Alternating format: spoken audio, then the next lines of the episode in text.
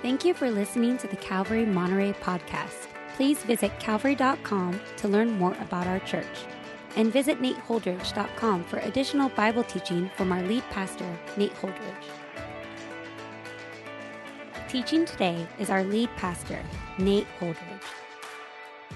Leviticus chapter 1, verse 1 says, The Lord called Moses and spoke to him from the tent of meeting, saying, Speak to the people of Israel and say to them, When any one of you brings an offering to the Lord, you shall bring your offering of livestock from the herd or from the flock. And so begins our study of the book of Leviticus. Now, in a sense, you could say that it took one night for God to get the people of Israel out of Egypt, but that it would take a lifetime for God to get Egypt out of the heart of the people of Israel. And really, that's what the book of Leviticus is about God giving to the people of Israel the template or instructions for the worship that would happen in the tabernacle that they just built. If you've followed along with us in our study of the book of Exodus, you saw Moses receive on the mountaintop the command of God and the instructions from God, specifically on how to build the tabernacle, and also the instructions on the priesthood itself that would serve inside of the tabernacle, along with the instruments that would populate the tabernacle. But now in Leviticus, we learn specifically how the instruments, how the priests, and how the tabernacle would be used in order for the people of Israel to approach God. And God would use this tabernacle and the sacrifices and the priesthood and the instruments inside the tabernacle to pull the customs and habits of Egypt out of the heart of his people. So, really, the book of Leviticus is a book about the separation of God's people. Now, Leviticus to me is a wonderful book, though, of course, it can be difficult for a modern Christian to study. Uh, for many modern believers, it's a dull book because it lacks very much narrative. There's a couple of passages where a story or an episode is told, but for the most part, we have laws and customs and ceremonies laid out for the people. It's the handbook that the Levitical priesthood would use to uh, or refer to to worship uh, the Lord. And so, for many modern Christians, the lack of narrative is uh, dull for them. And then, secondly, I think many modern believers mistakenly believe that the book of Leviticus has nothing for them because it's clear that uh, Jesus fulfilled the Levitical priestly tabernacle system of worship and so, because it's fulfilled, we don't have anything to do with this today. Therefore, we can't learn or receive from the book of Leviticus. But the thing about this book is that uh, it is important on a lot of levels. First of all, this was the first book that a Jewish child would study as they grew up. So, the very first book that was brought to them, not Genesis, not Exodus, but the book of Leviticus. It's quoted about 40 times in the New Testament, so it has uh, New Testament uh, importance. And it also presents us with the theological framework or a more robust theological framework for sin and defilement and sacrificial atonement. And on top of all of that, it's God's word. So we should study it uh, today. Uh, and in our study of Leviticus, there's a bunch of things that we're going to learn and be confronted with, but I think we'll focus on three main things throughout these 27 chapters. First of all, we're going to see uh, a lot of truth taught to us about who God is and who man is, especially in relationship uh, to God. One of the keys to the book of Leviticus, or one of the things that's held out uh, most often is the holiness of God, or that the people of God should be holy like God. Over 80 times, holiness or uh, holiness will be referred to here in the book of Leviticus. A, a, key idea of the book is echoed in Leviticus 11, verse 44, where God says, Be holy, for I am holy, sort of a theme statement of the entire book of Leviticus. So, in thinking about who God is and who man is, we're going to confront the awfulness of sin, the necessity of blood sacrifice, the costliness of these sacrifices, and we're going to basically be, be presented with the problem, sin, that the gospel came to eradicate. But another thing that will be held out to us in the book of Leviticus is not just the basic truths about God and man, but also there will be a prefiguring of the redemptive ministry of Jesus. You know, Jesus does fulfill the Levitical sacrificial system, and so it's through him that we're cleansed. It's through him that we approach and have fellowship with God. We have confidence, Hebrews 10, verse 19 tells us to enter the holy places by the blood of Jesus, not bulls and goats that we'll see mentioned in Leviticus, but the blood of Christ by the new and living way, it says in Hebrews 10, that he opened for us through the curtain, that is, through his flesh. And then, as I mentioned last week in a study that I gave on Joshua chapter 5, we're also going to see in the book of Leviticus timeless principles that we can glean from temporary laws. And one of the examples that I gave was uh, we're going to see in the book of Leviticus a law about uh, building structures uh, to protect uh, people from falling off of a roof. This is part of the law of God.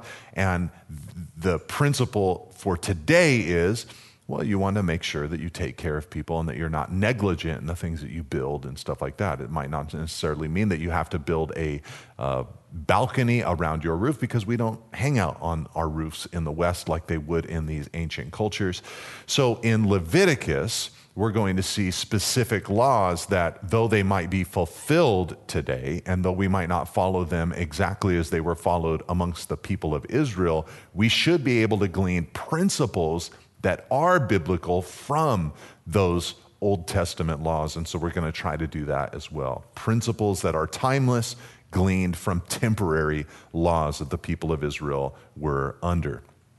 Now, if you think about it, what Leviticus is, is uh, it, it, if you think about it in its relationship to Exodus, it is to Exodus what the epistles are in the New Testament to the Gospels. So, so what do you have in the Gospels? You have the big event.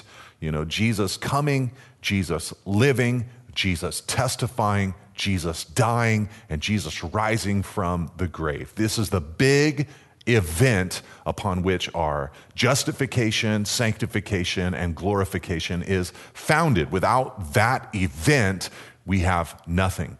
But then the epistles come along and they explain that event. They show us the benefits of that event. And they tell us now how to live in light of that event. And the book of Leviticus is that to the book of Exodus. Exodus, the big event occurred. God took the people of Israel, descendants of Abraham, Isaac, and Jacob, and he purchased them to be his own now, Leviticus tells that group of people how to apply that original Passover event, the purchasing of God, the covenant that God brought them into, how to apply that event, and how to walk in it today. So in Exodus, you've got the forgiveness or the, the pardoning of their sin. And now in Leviticus, we see how to continue on in a life of purity. In Exodus, God approaches humans, he approaches man. In Leviticus, we learn how man was to approach God. In Exodus, man's guilt was dealt with, but here in Leviticus, our repetitive defilement is dealt with. In Exodus, the people were saved, but in Leviticus, they are sanctified. And in Exodus, there was one momentary, great, and massive act where God rescued them from Egypt. But Leviticus is a lifelong process of approaching the Lord and having Him continually rescue us from ourselves. So I want you to be thinking about that as we go through the book of Leviticus because a lot of people mistakenly believe that the book of Leviticus was somehow a paradigm for people to, in the Old Testament era, get saved or come to know God for the very first time. But these people are God's covenant people already. He's already purchased them, already bought them, already done the Exodus thing to them. Now they belong to Him. How should they then live before Him? Now, all that said, I've given you a 10 minute introduction to the book of Leviticus. And in a sense, I'm trying to give you a framework from which to look at this entire book. Uh, and, and I'm trying to tell you this is a beautiful passage of scripture, and there are so many things we can glean from it. It is a wonderful book in God's word. Uh, but on the other hand, I do want to admit it can be tedious at times. It can be difficult. I don't want to act like it isn't. I've known many Christians who have set out to read through the Bible, read through Genesis, read through Exodus, got to Leviticus, and just lost heart. That is a normal experience. So, on the other hand, as much as I want to elevate the book of Leviticus and celebrate it and hold it up to where it is, the Word of God, I, want to, I won't do anything to diminish that. I also just want to say, you got to eat your vegetables, man. Sometimes there's just a portion in God's word that is not as easy as other portions, but you will be helped, and the rest of Scripture will be informed by even the difficult passages that you go through. All right, in the first two verses, which we've already read together, it starts out by telling us that the Lord called Moses. The Lord called Moses. The, the, timing of this is a year after the original Passover. So they've completed the tabernacle now, it tells us in the last chapter of Exodus. They've finished the tabernacle, but now they need instructions on what to do in the tabernacle. So Moses is called by God again for another meeting so that he can hear from the Lord on what they're to actually do in Operation in worshiping Him there in this new structure. So, what you have now is the first month of the second year of their freedom. They've, they've been free now for a year. They've built the tabernacle. And now, in the first month of that second year, they're receiving directions on how to worship the Lord. So, this very much is. Uh, the successive story. Exodus happened, and now Leviticus is about to uh, occur. And we really won't get any more historical narrative. The story kind of pauses now for these directions until we get to the end of the book of Leviticus and then on into the book of Numbers. The story will continue on. Uh, like I alluded to already, the title that we have for the book, Leviticus, uh, means or uh, pertaining to the Levites. So it's kind of a handbook for the Levitical priesthood. But the Hebrew name for the book of Leviticus actually comes from the first phrase of verse one the Lord called.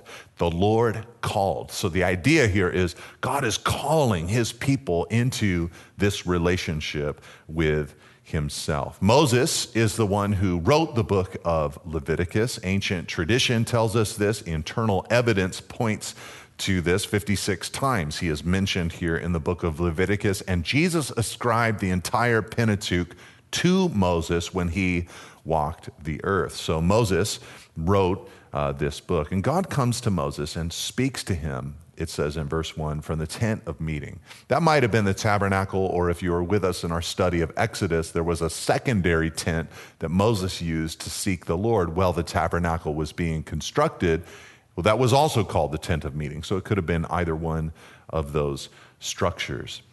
And God begins right away there in verse 2 by telling Moses um, some basics of the sacrificial system. He says, When any one of you brings an offering, any one of the people of Israel brings an offering to the Lord, here's how you need to do it. You should bring your offering of livestock from the herd or from the flock. Now, this is cool because what's being hinted at here is that not only is God a national God for the people of Israel, in other words, these are my people, he took Israel out of their slavery, But he now is addressing the individuals inside of this corporate gathering. And as God's people today, we understand that there is no nation on earth that is a Christian nation where everybody inside of it is Christian. But we do understand that the church, we are, if, there, if there's any group that is comparable to the Old Testament Israel, it's the church today, though we don't replace them. And as the church, God's people, God directs us corporately. In other words, there's things he wants for all of us together, but still, he looks and says, when any of you individually.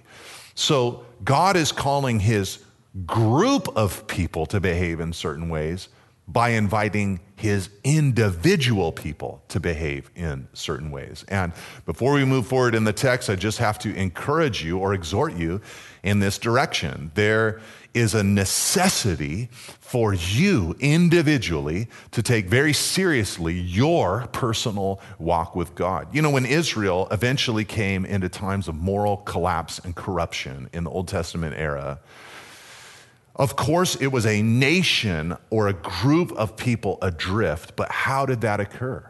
Well, it happened one individual Israelite at a time. So when Sunday rolls around and you decide to neglect corporate worship, when your moments of getting into the word and prayer come around and you decide to spend it on your phone instead. When sin is presented to you and you're struggling to resist it, and then eventually you just begin giving into it and you decide, I'm not going to tell anybody, I'm not going to confess this, I'm just going to enter into this perpetually.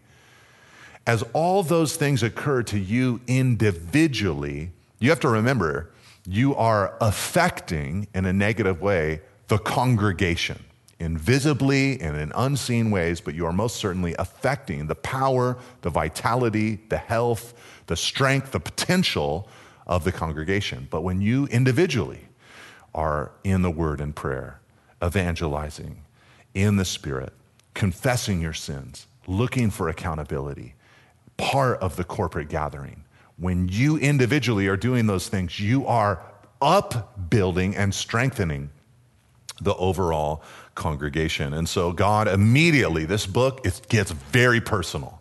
There's the whole group, but now I'm calling for individuals to walk with me.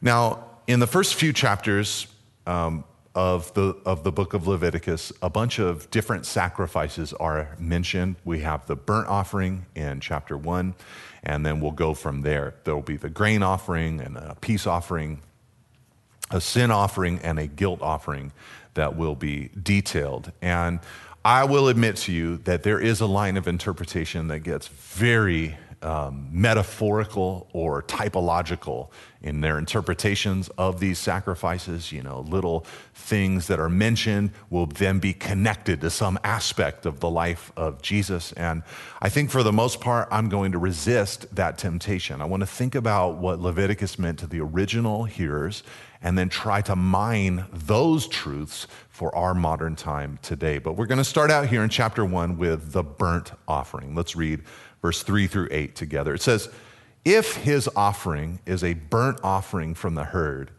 he shall offer a male without blemish. He shall bring it to the entrance of the tent of meeting that he may be accepted before the Lord. He shall lay his hand on the head of the burnt offering, and it shall be accepted for him to make atonement for him. Then he shall kill the bull before the Lord, and Aaron's sons, the priests, shall bring the blood and throw the blood against the sides of the altar that is at the entrance of the tent of meeting. Then he shall flay the burnt offering and cut it into pieces. And the sons of Aaron the priest shall put fire on the altar and arrange wood on the fire. And Aaron's sons, the priests, shall arrange the pieces, the head and the fat and the wood, on the wood that is on the fire on the altar but its entrails and its legs he shall wash with water. And the priest shall burn all of it on the altar as a burnt offering, a food offering with a pleasing aroma to the Lord. So, like I said, the first offering that's mentioned here in Leviticus right off the bat is this burnt offering. Now, nationally, later, the burnt offering would develop into a sacrifice that was offered every day in the morning and in the evening, every Saturday or Sabbath for the whole nation, and on the first day of every month, as well as at some various festivals and feasts throughout the year. So, this sacrifice had a real national identity and sense to it. And that might be the reason that it's mentioned first, because it was so regularly observed in Israel. But it wasn't only a national sacrifice, it was also a very individual sacrifice. If you, as a worshiper, wanted to, to serve and worship God in this way with a burnt offering, you could voluntarily give this sacrifice to the Lord. Now, it's probable that there are, you know, movements and details that are not mentioned because this is a condensed um, version of the instructions. For instance, when the worshiper came in with the bull or with the goat to offer this sacrifice to God, it wasn't uh, probably something that was done in complete silence. That, but it's just not mentioned what they say. But in other passages and in even some of the Psalms, there are various words that the worshiper probably said as they put their hand upon the sacrifice, prayers that they would have prayed, things that they would have confessed uh, to the priest or to God through the priest. Uh, all of this was done, this burnt offering, it says in verse 3 and 4, so that the worshiper could be accepted before the Lord to make atonement for himself. Uh, so there's the idea here that this person wants to be in fellowship with God. They want to be clean before God. There's something that they want to confess uh, to God. There's just a sense that they want to approach God. Now, later there were sin offerings, guilt offerings, so specific sins could be dealt with with the sacrificial system, but this seems to be more general in nature. And of course, we understand in our New Testament era that personal fellowship with God is uh, necessitates that we deal with sin. You know, we, John tells us that we want to walk in the light as He is in the light, so that we might have fellowship with Him. Now, the thing that's fascinating to me about this burnt offering is that the worshiper is intensely involved with this sacrifice. Uh, he comes in, the worshiper, with the animal. He brings it to the priest. He slays it with his own hand and kills it. Uh, he then takes it and cuts it up into pieces before the Lord. And he washes those pieces with water. It's the priests who take them and burn them, it's the priests who do the rest of the sacrifice. But the individual worshiper is intensely involved, laying his hand, killing, cutting, He's very involved. The worshiper, in other words, is conscious of the cost of this animal. He's made a decision uh, to live this way before the Lord. He's identifying with the cost of his own sin and what it's doing and his need for blood sacrifice so that he can approach God. He's conscious of the consequences of his sin and what it's doing to his this animal and to his finances. And he's very conscious of that sacrifice. And then to be able to be the one who does not die on the altar but walks away he is thankful to God so he's intensely involved in this whole process now in verse 10 it says if his gift for a burnt offering is from the flock from the sheep or goats he shall bring a male without blemish, and he shall kill it on the north side of the altar before the Lord. And Aaron's sons, the priest, shall throw its blood against the sides of the altar, and he shall cut it into pieces with its head and its fat, and the priest shall arrange them on the wood that is on the fire on the altar. But the entrails and the legs he shall wash with water, and the priest shall offer all of it and burn it on the altar. It is a burnt offering, a food offering with a pleasing aroma to the Lord. Right, so what this means is eh, because this is a second description of the burnt offering that we just read.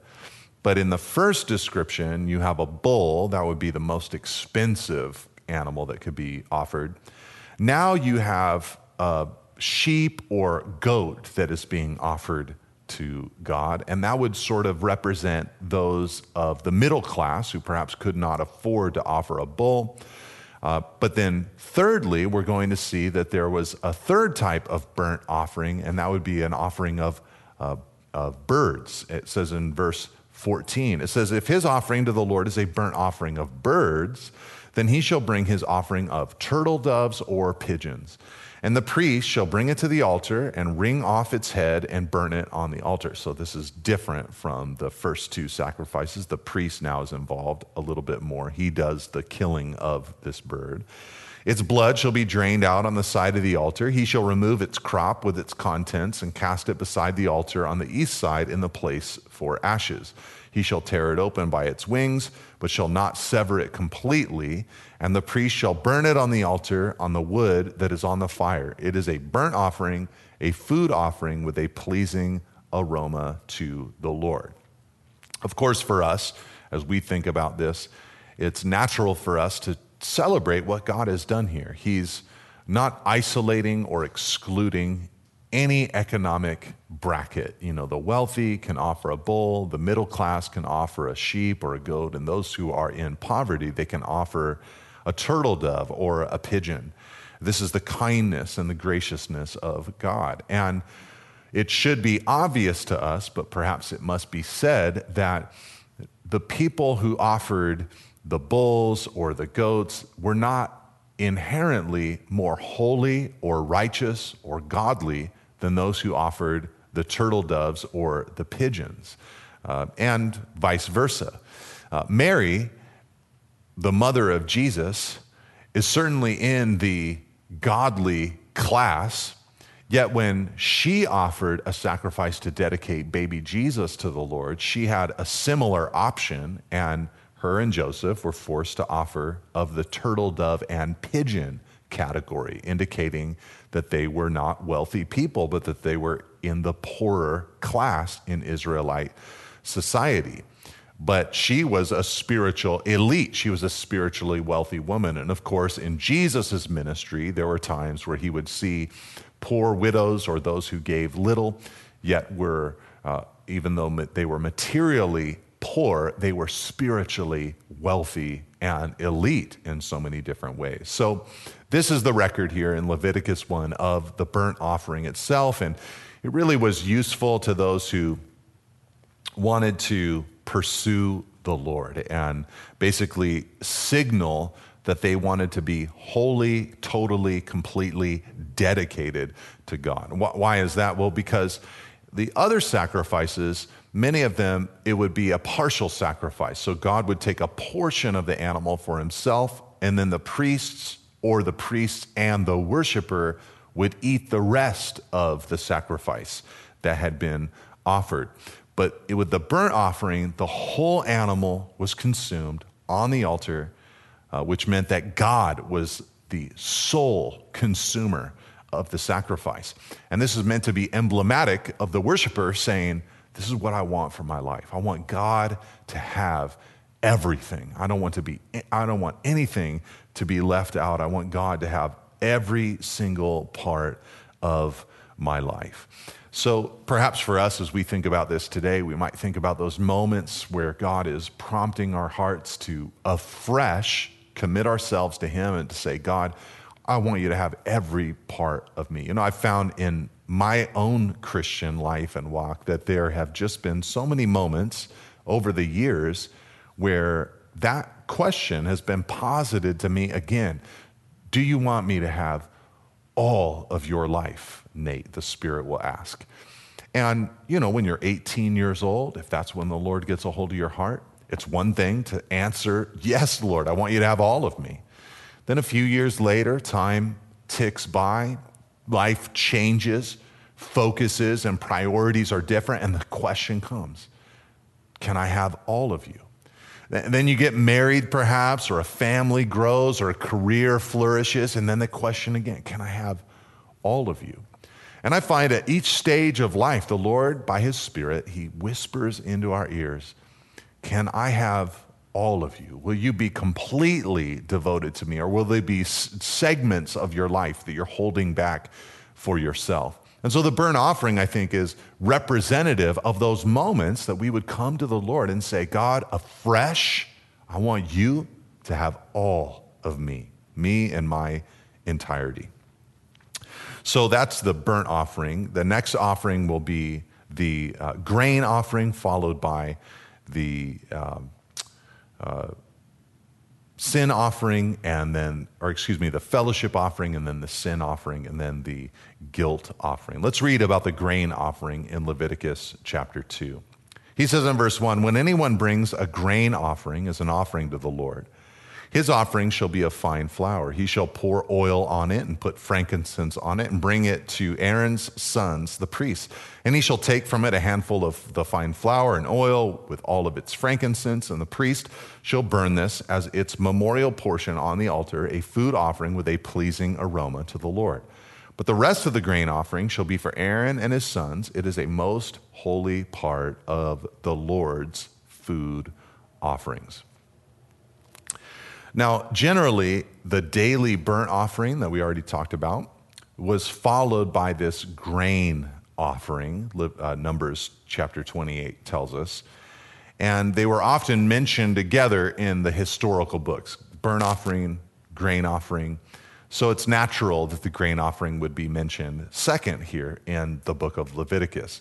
Sometimes this grain offering is called a cereal offering in some translations or a meal offering because it consisted of flour and baked goods. And different types of baked goods are going to be mentioned throughout the passage. Uncooked flour would be offered, bread baked in an oven would be offered, bread prepared on a griddle would be offered, and also bread cooked in a pan would be offered.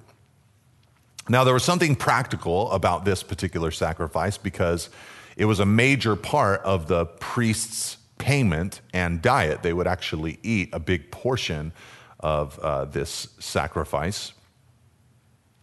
And so it would go along with the meat that they'd receive from other sacrifices. But the idea of bringing grain actually has within it, and uh, even the Hebrew words that are used speak to the offering of tribute to a foreign king. So the grain offering kind of has the idea of it in it of um, allegiance to a king that you want to submit yourself to. Uh, so the idea being that he's my Lord, he's able to direct my life, and I owe everything that I am to him. I'm seeking his protection, his provision, his guidance, his leadership uh, in my life. So, people, in a sense, were offering this sacrifice as a way to communicate their everyday need for God, not just a wholeness of God, I want you to have everything in my life, but this would be more of a daily kind of relationship with the Lord, dedicating yourself afresh each day to the work and the word of God. This would be similar to Paul, Romans chapter 12, verse 1 and 2, saying, Present your bodies as a living sacrifice, holy and acceptable to God, which is your spiritual worship. So that's partly what the grain sacrifice would emphasize. Then he says in verse 4 to continue detailing this grain offering. He says, When you bring a grain offering baked in the oven as an offering, it shall be unleavened loaves of fine flour mixed with oil, or unleavened wafers smeared with oil. And if your offering is a grain offering baked on a griddle, it shall be of fine flour, unleavened, mixed with oil. You shall break it in pieces and pour oil on it. It is a grain offering. And if your offering is a grain offering cooked in a pan, it shall be made of fine flour with oil. And you shall bring the grain offering that is made of these things to the Lord. And when it is presented to the priest, he shall bring it to the altar. And the priest shall take from the grain offering its memorial portion and burn this on the altar, a food offering with a pleasing aroma to the Lord. But the rest of the grain offering shall be for Aaron and his sons. It is a most holy part of the Lord's food offering. So again, you have the different types of grain offering that are mentioned there and the mention that this was a major part of the payment for Aaron and his sons or the Levitical priesthood. Paul said in 1 Corinthians 9:13, he said, "Do you not know that those who are employed in the temple service get their food from the temple, and those who serve at the altar share in the sacrificial offerings. And actually, the context of 1 Corinthians 9 was that Paul was justifying the payment of gospel workers in the church. And he went all the way back to the Old Testament for just one of, I think, eight or nine different points that he made justifying payment for gospel workers. And one of his points was based on the Old Testament temple sacrificial system. He said the priests, they get their food from the temple. The very thing they're doing to help serve the people spiritually is where they get uh, their bread to eat, their food. From time to time, as a pastor who is employed by a local church, so to speak, uh, I will, at the breakfast table or the dinner table, as we're eating our meal together, I'll point out to my family, hey, uh, let's pray for the church because, in a sense, our food that we're eating today has come from the work of the gospel. And uh, they have decided that they want to support this gospel work and the preaching of his word through helping us buy our bacon this morning. so uh, we're living on the other side of the cross, so now bacon has been cleansed for us. All right, he goes on about the grain offering, though, in verse 11 and says, No grain offering that you bring to the Lord shall be made with leaven, for you shall burn no leaven nor any honey as food offering to the Lord. As an offering of first fruits, you may bring them to the Lord, but they shall not be offered on the altar for a pleasing aroma. You shall season all your grain offerings with salt. You shall not let the salt of the covenant with your God be missing from your grain offering with all your offerings, you shall offer salt. So, a couple of themes there that are important. One is the idea of leaven having a negative connotation, being connected to the idea of the way that sin permeates and expands and therefore ruins everything. And the idea that the people of Israel left the nation of Egypt eating bread that they did not have time to leaven. And here the idea is when you offered your grain to the Lord, don't let it be leavened, uh, nor any honey, which was the sweetest thing that nature had to offer at that time, or that you know that they could find or produce or cultivate or grow. Um, so he says, you know, these things, it's not that they weren't to eat them, it's just they weren't to be part of the offerings to the Lord. And then the idea of salt also being offered. Salt had somehow come to represent the covenant that God had made with his people. So they were to offer salt as a memorial that they were a covenant people with God. Again, this is not God's way of saying, Do you want my covenant?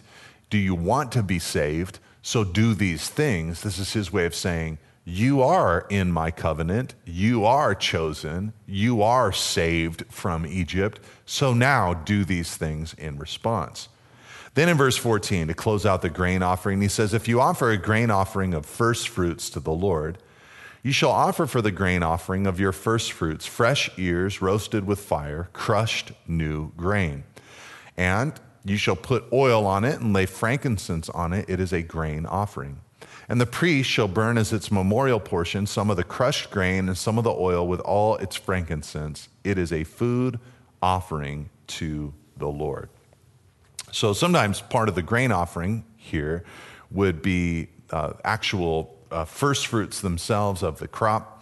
And in a sense, offering the first fruits was a way to say thank you to God and in faith to say, we believe more is coming you know, because when you're offering the first, you're assuming there's going to be a second, third, fourth, fifth, sixth, seventh, and on and on.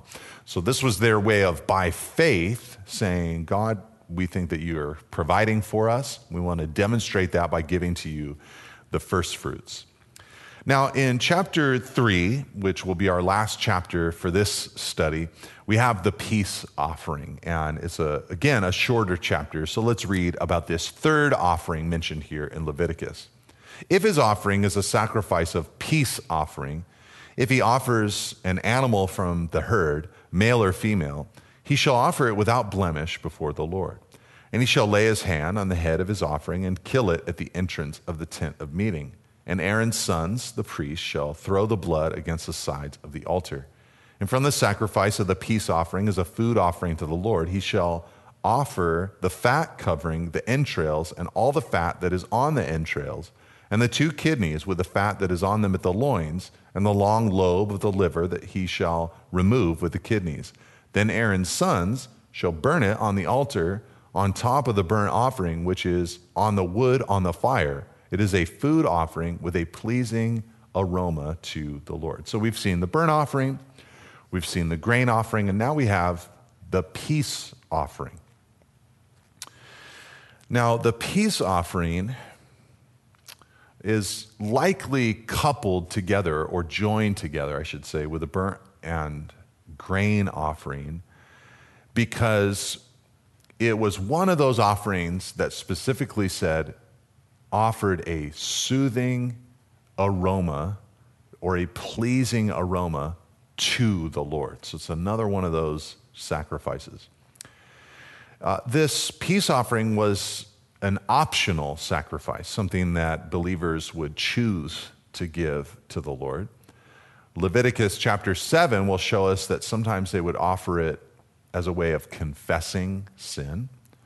Sometimes it was just a way to freely, free will worship God. You know, I just am feeling it right now. I just want to worship the Lord. And sometimes a peace offering would be given as a way to fulfill a vow, a commitment that a believer had made to God. I love all three of those, by the way. They're just all beautiful for us as modern day believers and Christians. There are times we must confess our sin. There are times that we just have to say, man, I got to spontaneously praise God. I need to get to some place where I can offer God a sacrifice of praise. And there are times that we make a commitment to God that we need to fulfill, a vow, so to speak. Now, this offering apparently symbolized peace with God because at the end of it, a portion of it would be set aside for Aaron and his sons, the priests, but also would be set aside for the worshiper. So the idea is that the worshiper is eating a sacred meal not necessarily with God, that's kind of the concept, but more before the Lord. So the idea is the burnt offering has occurred, whole dedication. The grain offering has occurred, daily dedication.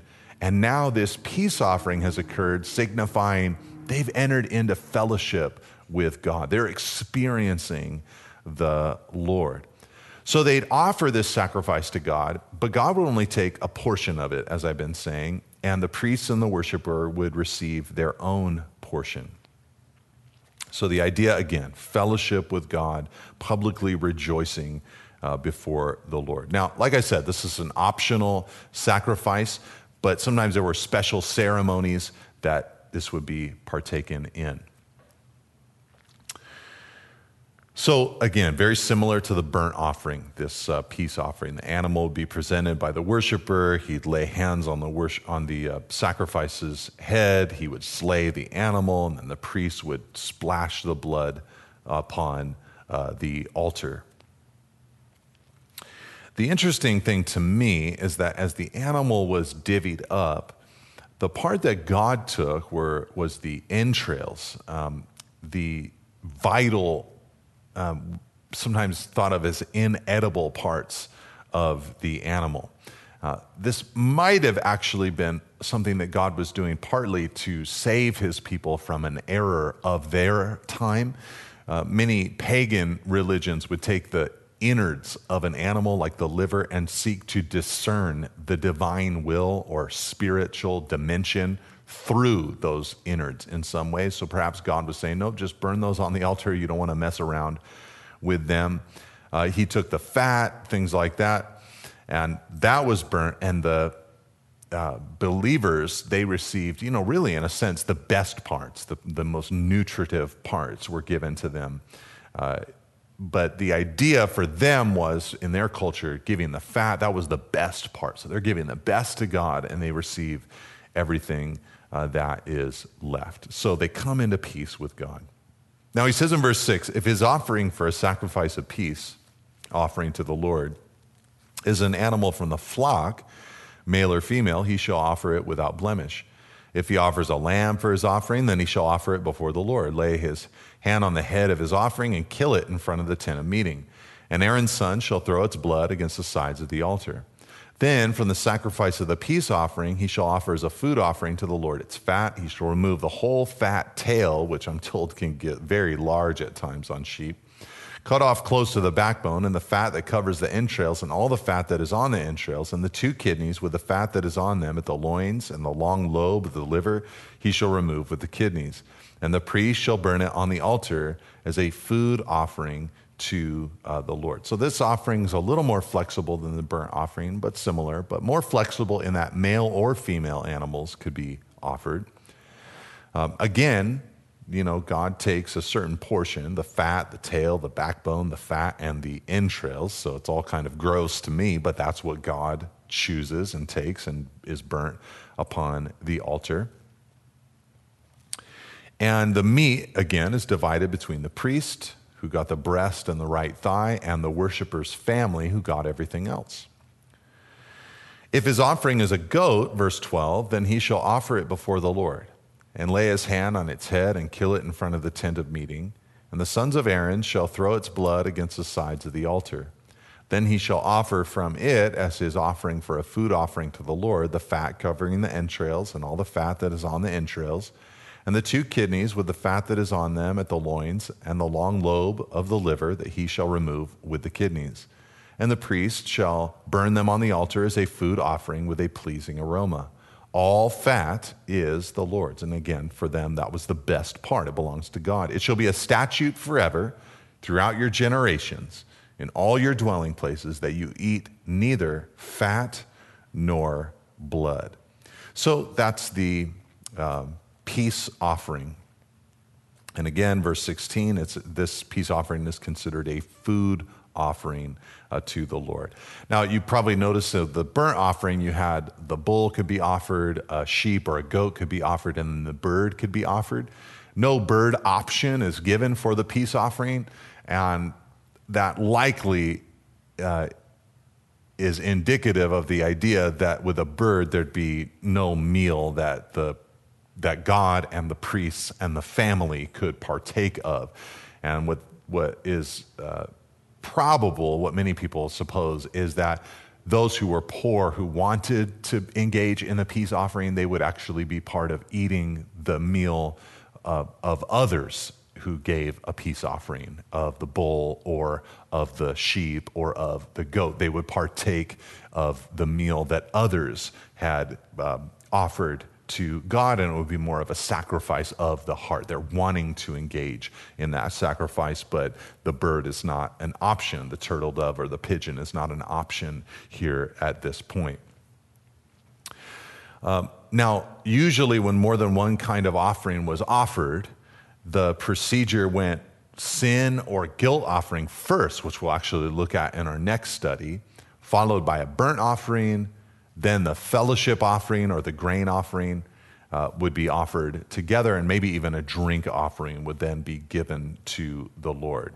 So sin would be dealt with, and then at the end, there's fellowship all together. So all this sin is dealt with, consecration, dedication, and then at the end, there they are in fellowship with the Lord, which is a very gospel centered way of thinking about things. Our sin must be dealt with, and we come to the Lord, we confess our sins, he cleanses us, washes us, and we're entering into fellowship with God. It closes there in verse 17 with a statute, you know, no fat for the people of Israel, no drinking of the blood for the people of Israel. Part of the reason for this, Leviticus 17 11 says, For the life of the flesh is in the blood. So he, the, the blood was for atonement, it was not for consumption. All right, these sacrifices, uh, I'll just close with a little word about them. Some will say in our modern era that the sacrifices offered no real forgiveness to the people of Israel.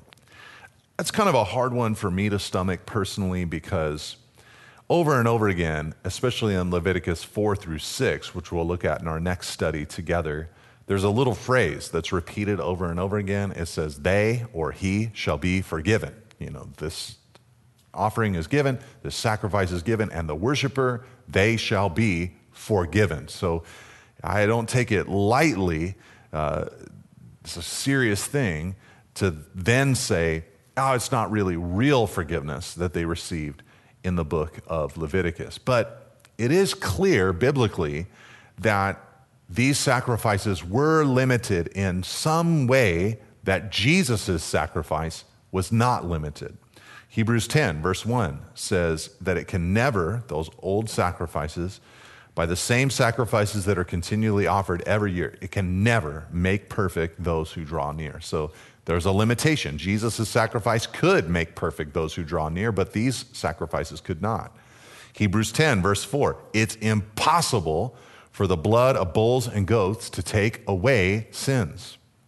Hebrews 10, 11, and 14 these same sacrifices, which can never take away sins. And then he says, For by a single offering, Jesus, he has perfected for all time those who are being sanctified.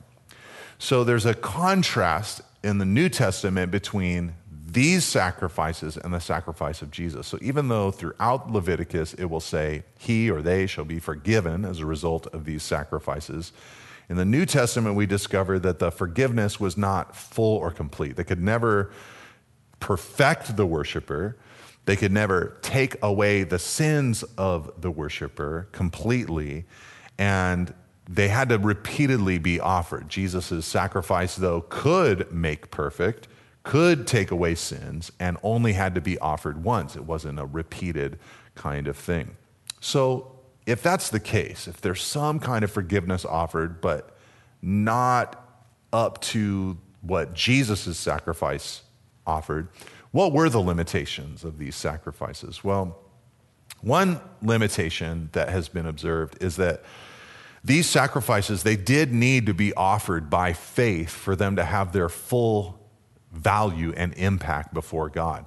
But because of their very nature, they led a lot of people in Israel to just slip into a ceremonialism. So, you know, I touch a carcass, I've declared ceremonially unclean, and there's a certain thing that I've got to go through in the tabernacle. But there's no faith, there's no heart, there's no drive, there's no real desire for God that is present. That was a limitation. They also were limited, it seems, to certain kinds of personal sins. So, you did certain things, some sins would, would have a sacrifice that you could then live out, and others, there was just judgment that had to come.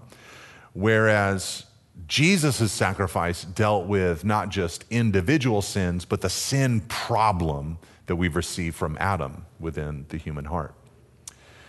Uh, these sacrifices kept a covenant going. You know, they were God's covenant people but they really couldn't be the initiation of a person's relationship with God. So, in a sense, these sacrifices are more like 1 John 1 9, confess your sins, and he is faithful and just to forgive you of your sins and to cleanse you from all unrighteousness, than John 3 16. You know, God so loved the world that he gave his only begotten Son, that whosoever believes in him should not perish but have everlasting life. These sacrifices were not really entrance into the covenant, but a way to maintain the covenant that God had given, just as for us, when we confess our sins to the Lord as believers, it's maintaining our relationship with God. We want to keep a short account with Him.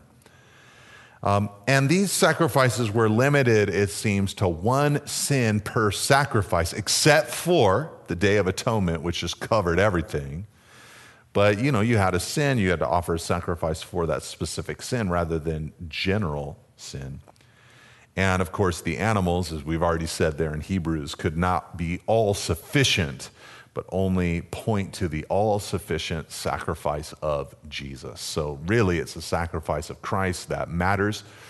Um, but so these sacrifices did have a limitation, but they were helpful to the people of God to drawing them into their daily relationship with Him. So, with that, I would encourage you. You know, obviously, we are not under this covenant or that we do not live in this era as believers where we're going to engage in this sacrificial system. But you can see here that God is designing something for his people in that era by which they can approach him engage with him, partake of him. Sin has to be dealt with. He draws them in. He wants to eat with them. He wants to fellowship with them. He wants them to consecrate themselves to him. And so God wants the same thing for us today. He doesn't want us to do these things, but He does want our whole devotion. He does want us to confess our sin. He does want us to keep short accounts with Him. He does want to fellowship with us. He does want us to look to Him for provision. He does want us to think of Him like a king that is the Lord of our lives. He wants all of those things today. And praise God, we can do those things without these sacrifices, but that's what He still desires for us today. So let's engage with our God. God bless you. Thank you for listening. If you would like more teachings and information about Calvary Monterey, please visit calvary.com. You can also find books, teachings through the Bible, and articles from our lead pastor at nateholdridge.com. Thanks again for tuning in. See you next week.